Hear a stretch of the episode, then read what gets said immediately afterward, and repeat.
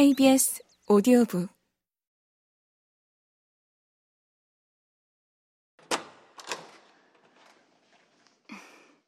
혹시 인터뷰 다 끝났어요?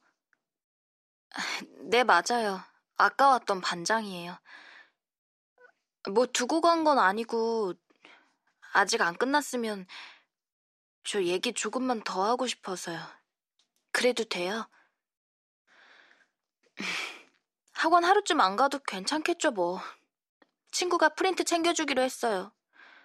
엄마가 알면 뭐라고 하겠지만 나중에 생각하려고요. 우리 엄마는요, 저보고 일희일비 하지 말고 너 할 일이나 잘하래요. 일희일비가 원래 나쁜 말이에요? 하긴 기쁘다고 웃고 슬프다고 울고 감추는 게 하나도 없으면 남들한테 좀 쉬워 보일 수는 있겠네요. 아까 제가요, 제 바로 앞에 인터뷰했던 애 보고 뭐라 했잖아요. 정연이랑 별로 친하지도 않았으면서 갑자기 친한 척한다고. 그 말 취소할게요. 화가 나서 그랬어요. 모르겠어요, 누구한테 화가 났는지. 그냥 전부 다 화가 나서. 아까 걔요, 나가다가 만났어요. 요 앞 골목에서 담배 피우고 있더라고요. 그래서 제가 걔한테 가서 나도 한 대만 달라고 했어요. 아니요, 저는 담배 피워본 적 없어요. 걔도 깜짝 놀라서 똑같이 물었어요. 야, 너 담배 피워? 두 모금도 못 피웠어요. 숨이 막혀서요. 아, 이런 걸 애들은 어떻게 피우나 몰라요. 정연이도 담배 피웠거든요. 학교에서 한 번 걸려서 특별교육도 받았어요. 아까 걔랑 같이요. 둘이 친한 거 맞다니까요. 제가 더 웃긴 얘기 해드릴까요? 우리 학교에 징계 기준표가 있어요. 흡연 삼 회 적발이면 퇴학이에요. 근데 시험 보다가 컨닝하잖아요? 그럼 사회봉사가 끝이에요. 사회봉사 다음이 특별교육인데, 증명서 위조하거나 시험지 훔친 애들 제일 세게 받는 징계가 특별교육이에요. 그러니까 흡연 일 회가 시험지 훔친 거랑 똑같아요. 좀 어이없지 않아요? 아니, 담배 피운 애들 편드는 게 아니라요. 아, 뭔가 기준이 이상하잖아요. 저도 몰랐어요. 정연이 때문에 찾아보니까 그렇더라고요. 음, 정연이하고 친했나? 대답하기가 좀 그래요. 정연이는 아닌데 나 혼자 친하다고 생각할 수도 있잖아요. 그냥 제 생각이요? 어, 제 생각에는 우리가 친했죠? 학교 밖에서도 둘이 만났으니까요. 아니다, 넷이 만났구나. 곰순이랑 나비랑 정연이랑 저랑 넷이요. 토요일 아침에 산에 가면 정연이가 있었어요. 금요일 밤에는 늦게까지 일한다는데 그래도 꼬박꼬박 곰순이 데리고 산에 왔어요.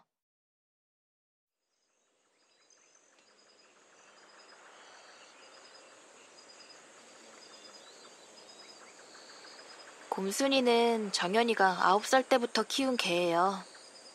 정연이가 혼자라서 외롭다고 아빠가 어디서 데리고 왔대요.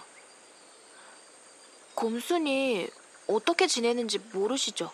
걱정이에요, 곰순이 때문에. 오빠 왜 안 오나 계속 기다릴 텐데.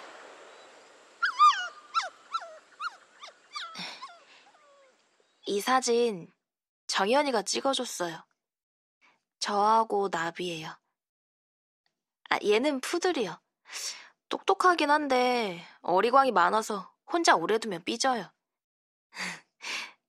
사진 잘 나왔죠? 나도 내가 웃는 모습이 마음에 들어요. 제가 사진 찍을 때 잘 안 웃어요.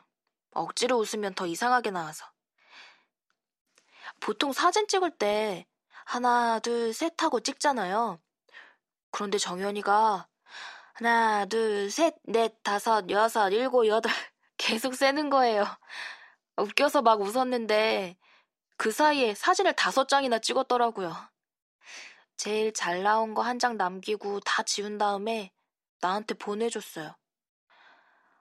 뒤쪽 나무들 사이사이에 비치는 햇빛까지 생각하고 찍었나 봐요. 주위가 다 환하고 예쁘죠. 정연이가 저 찍어준 사진은 있는데 제가 정연이 찍은 사진은 없어요. 나중에 찍어야지 그랬어요. 나도 하나, 둘, 셋, 넷, 다섯, 여섯, 일곱, 여덟 계속 세면서 정연이 웃는 얼굴 찍어야지. 다음 주에도 그 다음 주에도 만날 거니까 그때 찍어야지. 그러다가 결국 못 찍었어요. 다른 애들이 찍은 정연이 사진은 있는데요. 내가 아는 정연이랑 좀 달라요. 나만 아는 정연이 얼굴이 있는데 다른 애들은 모르는 얼굴인데 그걸 못 찍었어요. 저 있잖아요. 정연이가 고백하면 뭐라고 대답할까 생각한 적 있어요. 저도 제가 웃긴 거 알아요. 그런데 정연이 눈빛을 볼 때마다 그런 생각이 들었어요. 아, 얘는 언젠가 나한테 고백하겠구나. 어, 눈빛이요? 그냥 그런 거 있어요. 내가 걔한테 아주 중요한 사람이라고 착각하게 만드는 눈빛. 내가 조금만 얼굴을 찡그려도 왜? 하고 바로 물어봐주고 아무 생각 없이 고개를 돌렸는데 나를 보고 있는 걔하고 눈이 마주치고. 다른 애들한테는 절대 안 하는 얘기 나한테만 해주는 것 같고 뭐 그런 순간들이요. 대답은 결정 못했어요. 제가 우리 엄마 닮아서 손해보는 걸 별로 안 좋아해요. 정연이 사실 좀 그렇잖아요. 맨날 스쿠터 타고 배달 다닌다고 그러고 대학 갈 생각도 없어 보이고 집도 형편이 안 좋은 것 같고 사귀면 내가 완전 손해인데 하고 생각했어요. 정연이 만나서 산책하고 얘기하고 장난치고 웃고 그럴 때는 진짜 좋은데요. 나 대학 간 다음에도 우리가 볼 수 있을까 생각하면 답이 없어서요. 그래서 일부러 아닌 척 했어요. 내 마음을 내가 모르는 척. 좀 재수없죠. 저도 알아요. 그런데 정연이는 아니었을 수도 있어요. 짝사랑하는 애들 중에 왜 그런 애들 있잖아요.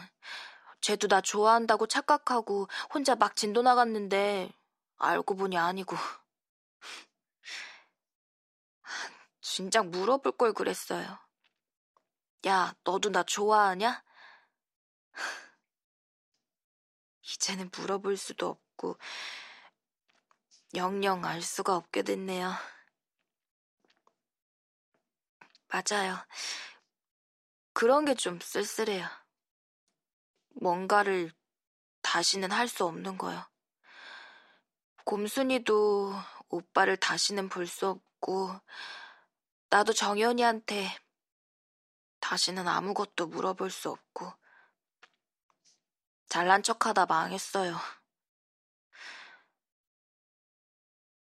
뭐 하나 물어봐도 돼요? 이 인터뷰 왜 하세요?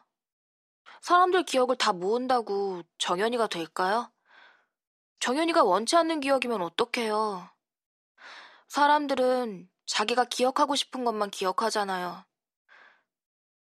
저는 제 기억을 못 믿겠어요. 제 마음도 못 믿겠고요.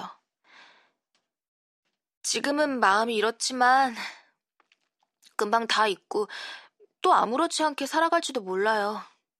일희일비하지 않고. 이런 것도 좀 쓸쓸하지 않아요? 음, 마지막으로 정연이에게 하고 싶은 말... 없어요. 정연이한테 가서 저 혼자 말할래요. 아직 못 가봤는데 어딘지는 알아요. 사실은요, 누구랑 정연이 얘기 진짜 하고 싶었는데 할 사람이 없었어요. 하고 나니까 좋기도 하고 슬프기도 하고 그래요. 하나, 둘, 셋, 넷, 다섯, 여섯, 일곱, 여덟. 숫자를 세면 좀 도움이 돼요. 아무 때나 올 수는 없잖아요. 이제 갈게요. 제 얘기 끝까지 들어주셔서 고맙습니다.